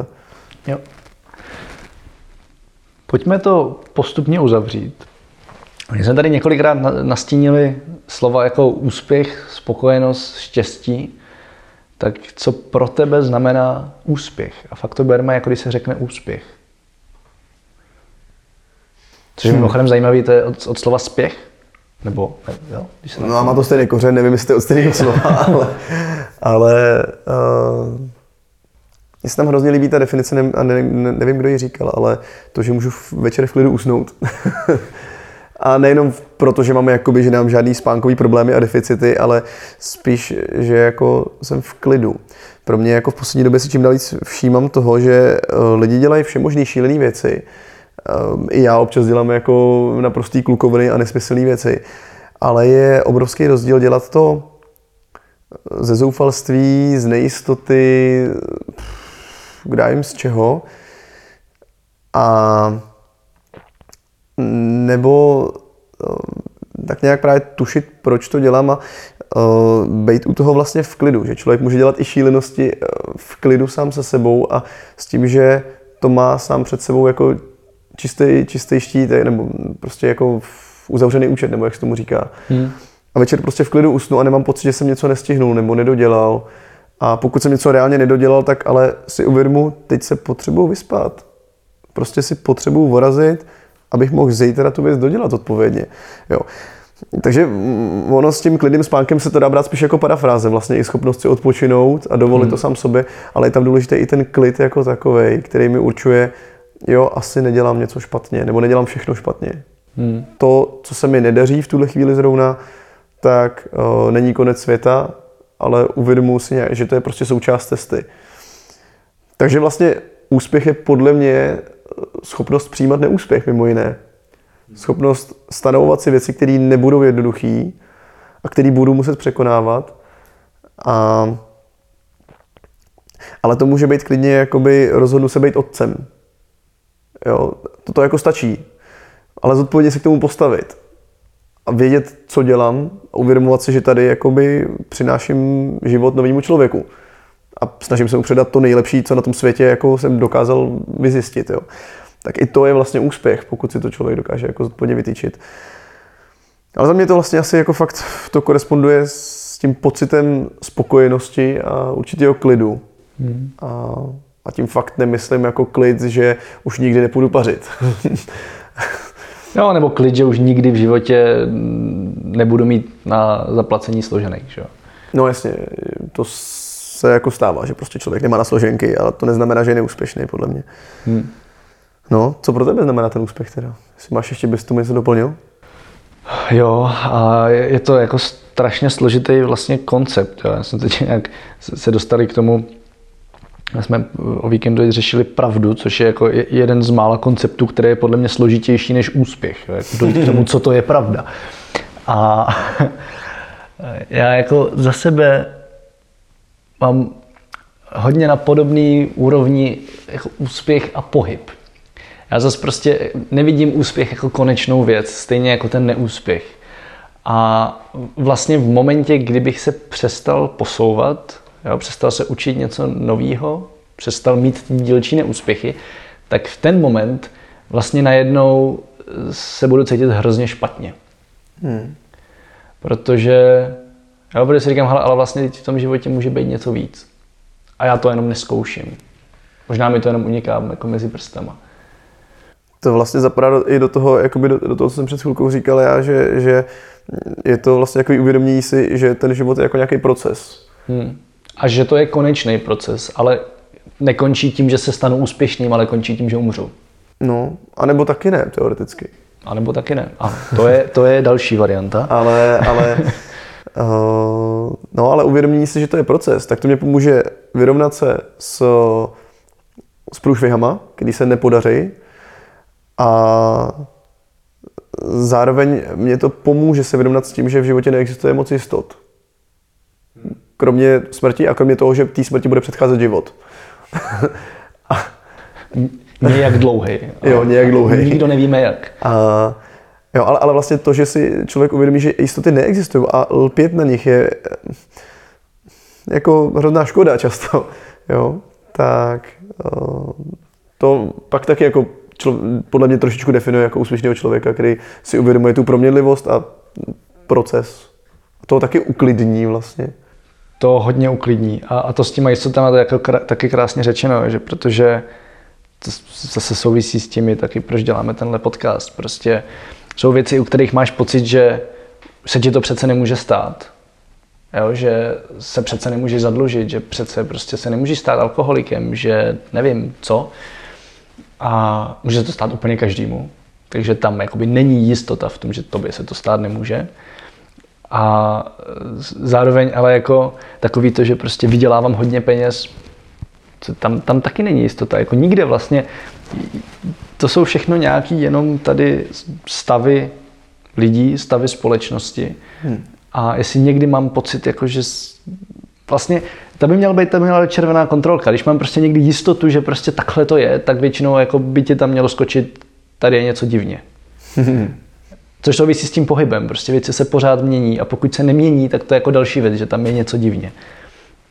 Já říkám, že jako skvělý, každý by si to měl v životě zažít, jet na nějakou dobu do Japonska. Protože to jsou, tam přesně se zboří strašně moc jakoby myšlenkových jistot, jo? že třeba ulice mají jména. To v Japonsku není pravda. Jo, tam se prostě jmenují bloky domů. Tam je to, co jako mezi těma ulicema má nějaký jméno mm-hmm. a, a ulice je nemají. Jo, a, a vlastně si jako s těma Japoncema pak vůbec nerozumíte, že z toho vzniká docela zajímavá jako srandovní konverzace, když se tě někdo ptá, v jaký ulici bydlíš, jo, tak vlastně v Japonsku v žádné ulici nebydlíš, ty prostě bydlíš v bloku domů a v, a v domě, který má číslo. Že? a spousta takových věcí, že prostě najednou si říkáš, ale jako pokud ti někdo někdy řekne, že takhle to prostě je, tak je to divný. Hmm. No a to se zase dostáváme k hrozný filozofii. Pojďme tady No, je to hrozná. Jenom jsme jako, tady byli další hodinu. Práv, no, no, nebo, nebo třeba dalších pět hodin. Jo. Jaký jsou pro tebe nejdůležitější hodnoty? No, tady tu otázku mi čas od času někdo položí a, a to je nejhorší, že člověk vždycky objevuje Ameriku a musí to vymýšlet od znova, protože uh, za prvý se musí jako sladit sám se sebou a za druhý ty hodnoty se trošku vyvíjejí. Já mám rád být v tomhle jako na jednu stranu stabilní, na druhou stranu mm, většinou to tak je, že to řeknu jako podobně, ale, ale možná způsob, jakým to řeknu, se jako mění. Ono se ještě taky hodně mění, jakým způsobem vnímáme slova a význam slov, což to je, je... To je obrovská pravda. No, za mě uh, jedna z těch, teďka nevím, jestli to je jako hodnota, jo, ale, ale z těch důležitých principů uh, je, běžně se tomu říká odvaha, ale za mě, z mojí osobní zkušenosti, je to opravdu schopnost si uvědomovat konečnost života v každém okamžiku. A nenechat se tím zbořit, ale brát to jako svým způsobem motivaci. Brát to jako motor k tomu, neumřít neprožitý život. A to je za mě vlastně definice odvahy. Já jsem celou dobu podělaný, já se bojím, já mám strach. Mám strach z toho, že umřu ten život a nebudu dokonalý, nebude to dobrý, ale to mě jako žene dál a i k té spokojenosti, ale i k jako podle mě dobrým projektům. Takže odvaha, tak jak se to nazývá běžně asi, pak ta zvědavost, to, co se snažíme předávat na těch středních školách, to, co běžný vzdělání má s tímhle tam podle mě trošičku pokulhává. No. Zvědavost, schopnost dopátrávat se, jakoby zjišťovat, hledat tu pravdu, hledat, jak to vlastně na tom světě je a hledat informace, vlastně nebát se rozvíjet, nebát se spochybňovat status quo, což je strašně těžký, tím člověk vlastně musí spochybňovat sám sebe a často ho to fakt hodně rozhodí, ale ale zase jako nejde o něco spokojenějšího, o, o, o něco spokojenější v souvislosti s tím, jak se vyvíjí, jak se vyvíjí okolnosti a tak dále. To znamená spochybňovat to. Odvaha, zvědavost. Ty zvědavosti se asi trošičku, nebo když zkombinuju odvahu a zvědavost, tak je to taky schopnost trošičku bořit jako hranice. Jo, trošičku tak občas, jasně, ono to spolu vždycky bude no, jít, jít, jako, jít jako trošičku proti proudu občas, nebo hledat Občas, občas dělat něco... jako to hledání pravdy, jako já tam za sebe vnímám prostě... Jo. Za, mě, za mě totiž za tím hledáním pravdy je občas dělat věci, které se prostě nedělají. Hmm. Co by se asi nemělo, co asi jakoby není úplně OK nebo je dost na hraně, ale tím, že nám zase tak velkou zodpovědnost sám za sebe, mám zodpovědnost za druhý, snažím se nikomu nikdy neublížit, jo? nedělat, co bych nechtěl, aby dělali mě, ale, ale tak jsem schopný jako hodně ochotný testovat na sobě věci a dělat věci, které by se asi neměly ale, ale v tomhle vidím, jakoby, že strašně moc posouvám sebe i tak trošičku svět tím, že jakoby vidím za tu pravdu třeba z, maličko jiného pohledu. Jo, takže, takže testuju různé situace, například. A, a s tím z toho vlastně vyplývá jako ta pravda, kterou vnímám jako, jako asi bych tak řekl, tím bych to asi uzavřel. No. Pravda, pravdivost. A tím nemyslím jako nikdy nekecat. Já občas docela kecám, ale jo, teď kecáš dlouho, Teď kecám, no. přesně, ale, ale pravda ve smyslu právě toho hledání té pravdy, toho, že to taky je, jakoby, každý má nějakou svoji pravdu a schopnost diskutovat, naslouchat, uvědomovat si, že že nemám vždycky pravdu já. Umět se podívat očima toho druhého, že? Přesně, to vlastně jo, určitá empatie. Jako. Jo, jo, přesně tak. Jo. V tom vnímám pravdu, v tom zjišťování, o čem je ten svět, takže tam i to cestování trošičku upravuje tu moji pravdu o světě. Hmm. Jo. Takže, takže ta, ta pravda je ve smyslu jako pravdivosti hledání jo. a vyměňování se energií. Tak asi tak bych to řekl. No to je až moc ezo. Pojďme dál, netrafme tady další hodinu. Uh, Matouši, dobře, teďka jsme si tady řekli, jaký jsou naše uh, hodnoty, co děláme, tak trošku proč to děláme, ale co podle tebe uh, společnosti ať už Česku nebo obecně, chybí. A co si myslíš, že s tím můžeme dělat? Hmm. A to je konec dělat otázky, jo, to otevřeně, jo, ale vlastně jo. co nám chybí, co s tím? Ono to je otevřený, to je jako, to ne, nelze ukončit tady ta otázka, protože vždycky nám bude něco chybět. A vždycky s tím snad bude něco dělat. To, co nám aktuálně ale ono to vlastně možná, to, to já nevím, to je takový, že to vidíme teď, ale když se podíváš do historie, jak to tam chybělo vždycky, tak je vlastně to, co si přesně teď říkal. Uh, odvaha a ta ochota hledat pravdu.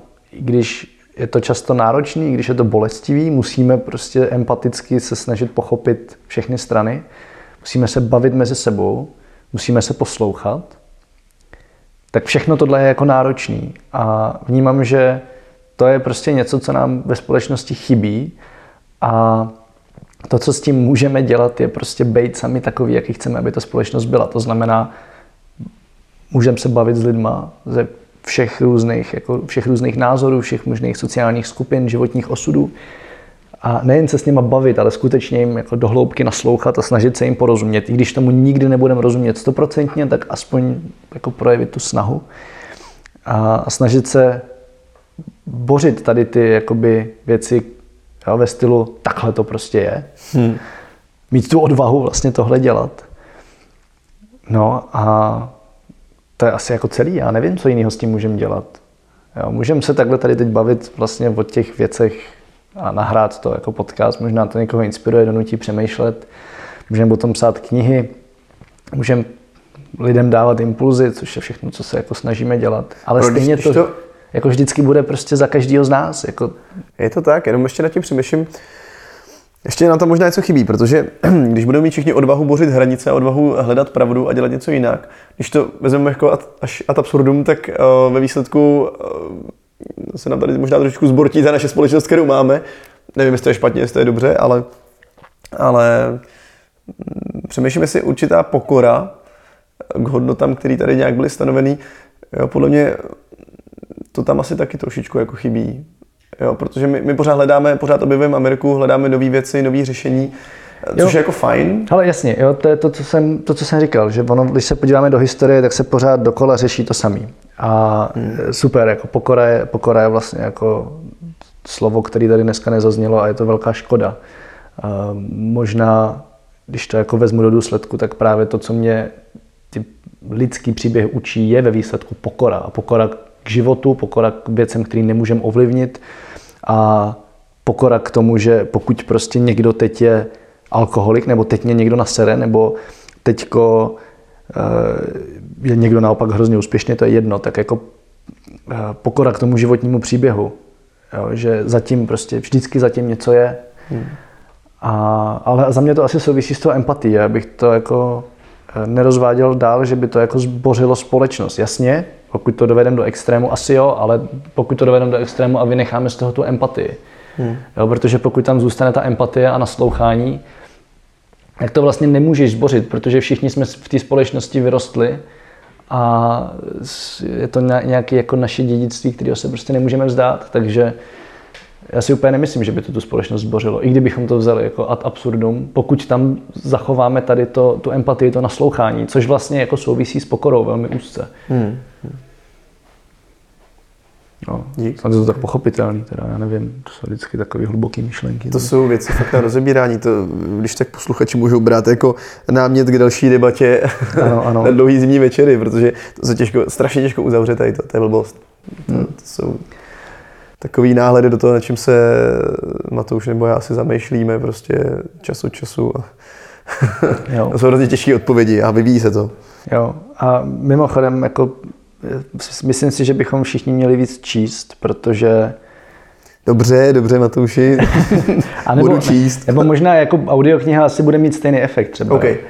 Dík. Ale eh, to, to, co chci říct, je to, že pokud budeme poslouchat nebo číst příběhy nebo vůbec jako texty, myšlenky lidí, kteří si tohle už nějakým způsobem dali dohromady, kteří se bavili o věcech, o kterých se tady teď bavíme, tak za prvý nám to dá jako nějakou zase inspiraci něco, ale hlavně nám to bude rozvíjet ten jazyk, který nám umožní se o těch věcech bavit. Hmm. Jo, my prostě potřebujeme umět pojmenovat, co si myslíme. A často jenom tím, že nějakou věc, třeba emoci, prostě pojmenovat emoci je těžký. A často jenom tím, že ji nejsme schopni pojmenovat, tak vznikají obrovské nedorozumění.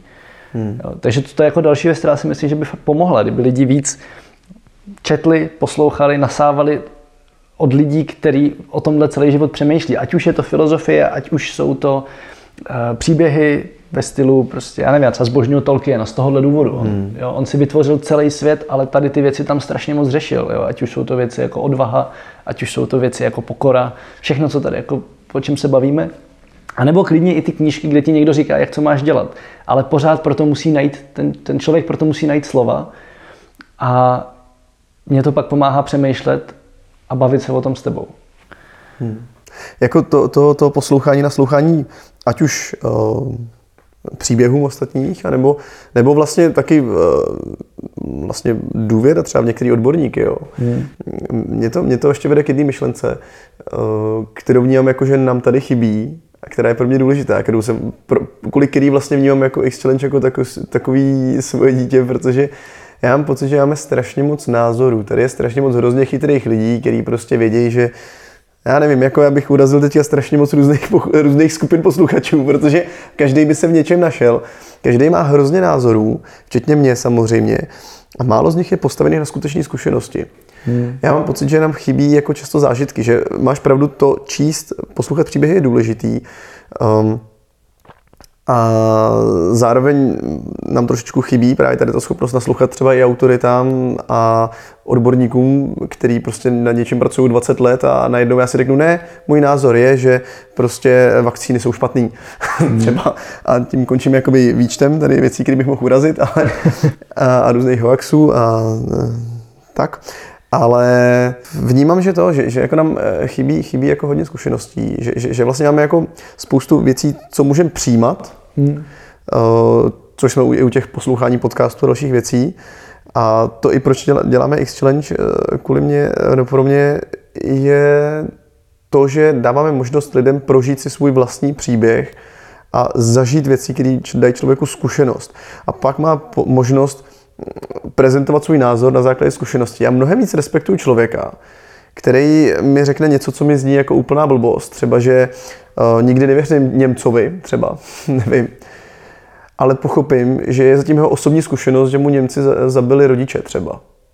Tak takového člověka respektuju mnohem víc, než někdo, kdo mi teda bude jakoby uh, dlouhosáhle vysvětlovat, jak je důležitý se respektovat jako národy, ale vlastně ten člověk to má všechno jako jenom, jenom načtený, ale nic nezažil a vnímám to jako takový trošku plitký. Hmm. Uh, mám pocit, že to, že jakoby tím, jak teďka žijeme v obrovské jistotě, máme jist, s jistotou pokrytý vlastně spoustu základních potřeb, základních jako těch uh, pater, maslový pyramidy potřeb, tak uh, mám pocit, že, že jakoby se málo pouštíme do těch velmi základních lidských otázek, ať už jako co budu jíst prostě, kde budu spát. Kde budu spát, přesně takovéhle věci, které, když já si jsem schopný jako tady to překonat, a jsem ochotný jít do téhle základní nejistoty, základní nejistoty o život, tak potom tahle zkušenost podle mě jako ze mě udělá tak trošičku jako člověka, který je stabilnější sám v sobě. Dokáže sám sobě víc věřit. A určitě empatičtější, protože přesně dokáže mnohem víc pochopit, jako že lidský příběhy se strašně různí. Jo, takže podle mě nám chybí i trošičku jakoby vlastně troška nejistoty jakoby, a troška tady těch jako zkušeností, té odvahy do věcí, které fakt jako jsou, a teďka řeknu mimo komfortní zónu, ale myslím to jako doopravdy mimo komfortní zónu. To znamená, jako fakt můžu mít strach, fakt může být hodně nepohodlně a já se stejně odvážím do toho jít znova. Hmm. Takže něco takového.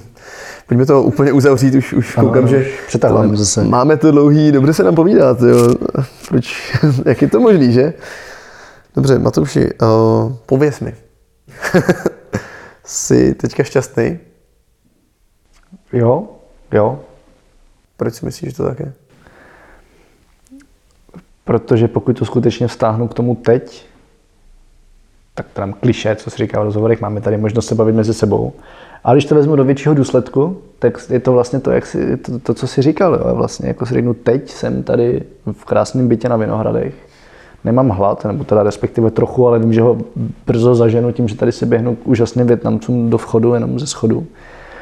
A jsem zdravý a mám kolem sebe naprosto skvělý lidi, takže a ještě k tomu jako se směřuju k tomu, co mě baví a co mě naplňuje a co si myslím, že dává v tomhle světě smysl, co tady můžu zanechat. A takže vlastně nemám důvod nebýt šťastný. Hmm. Hmm. Hezky. Co ty? Já nad tím jako přemýšlím a pořád, pořád dokola vlastně. Jako já tam vnímám, mm, jo, jsem, jsem šťastný. jsem, cítím se, cítím se že, že, že jo. Na druhou stranu za sebe to si šťastný vnímám jako opravdu dost momentální, na jednu stranu momentální věc. Hmm. Dlouhodobě to sám za sebe ten nazývám spíš spokojeností. Hodně to vztahu právě k tomu klidu určitýmu. A takže pro mě vlastně zajímavější otázka z hlediska dlouhodobí, jestli jsem spokojený, uklidný vlastně. A to se s tím jakože taky jo. Je tam spousta věcí, které teďka řeším, jo, které teďka, když přestaneme nahrávat, tak jako budu muset ještě odeslat e-maily a, a řešit věci, které mám pocit, že se někde nedaří, někde se něco bortí, tak to musím dotáhnout. Ale vlastně, když to jako celý zprůměru a uvědomím si, jaký věci řeším a proč je řeším, tak si připadám jako fakt sakra šťastný, jakože fů, fakt dobrý. takže, takže jo, cítím se, že, že, že vlastně vnímám smysl. Neříkal bych, že dělám, co mě baví. To mi přijde jako takový dnešní, takový, takový dnešní buzzword, takový, takový kliše. já nemám pocit, že, by, že kdyby všichni dělali, co je baví, takže budou fakt, jako, že to bude OK. Naopak jsem měl nedávno schopnost, eh, možnost být se skupinou influencerů, který jako nakonec jsem myslel, že to tak taky není, ale na první pohled na mě působili strašně povrchně právě tím, že primární eh, cíl každé jejich aktivity, aby je to hlavně bavilo, aby to byla zábava, aby to byla sranda. A, a já jsem to viděl jako strašně plitký, jakože hrozně moc, jakože že ne všechno, co dělám, mě baví, ale ve všem, co dělám, vidím smysl. A pak jsem ochotný tady psát faktury, které mě jako, fakt jako nebaví, ale vnímám to jako cestu. Jo, jo, ono to slovo jako baví je vlastně strašně špatný, jo, z hlediska jako lingvistického, když si vezmeš význam toho slova, tak je to hmm. prostě bavit se, jako zabavit se. Zabavit se, prostě nějak utratit ten čas. Tyjo. No, no, no. uh, takže vlastně možná, jako když to stáhnu zpátky k sobě, tak, tak to klidně trošku poupravím v tom, že ne, co mě baví, protože přesně tam jsou věci, které nenávidím. Učetnictví je jedna z nich, to je jako, nejen, že mě nebaví, ale ze srdce nenávidím učetnictví. a proto si platím účetního, který to řeší za mě, že jo? ve většině případů. Ale ten, ten celek směřuje k něčemu, co mi dává smysl. Hmm. To je možná jako ono.